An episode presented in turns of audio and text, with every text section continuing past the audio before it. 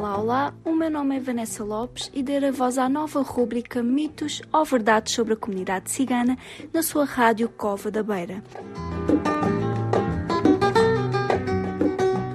O projeto Par e Passo é promovido pela Beira Serra no âmbito do FAP, Fundo de Apoio à Estratégia Nacional para a Integração das Comunidades Ciganas e apoiado pelo Alto Comissariado para as Migrações.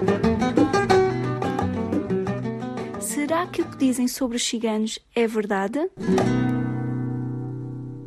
As mulheres ciganas leem a sina?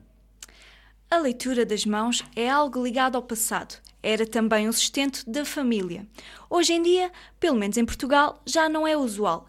A maioria da população cigana converteu-se ao cristianismo e, por essa mesma razão, esta prática deixou de estar presente. É curto, mas esclarecido. Até ao próximo programa.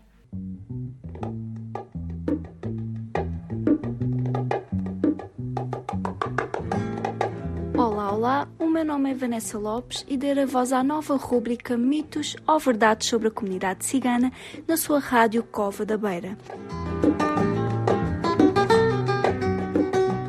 O projeto Par e Passo é promovido pela Beira Serra no âmbito do FAP, Fundo de Apoio à Estratégia Nacional para a Integração das Comunidades Ciganas e apoiado pelo Alto Comissariado para as Migrações. Será que o que dizem sobre os ciganos é verdade?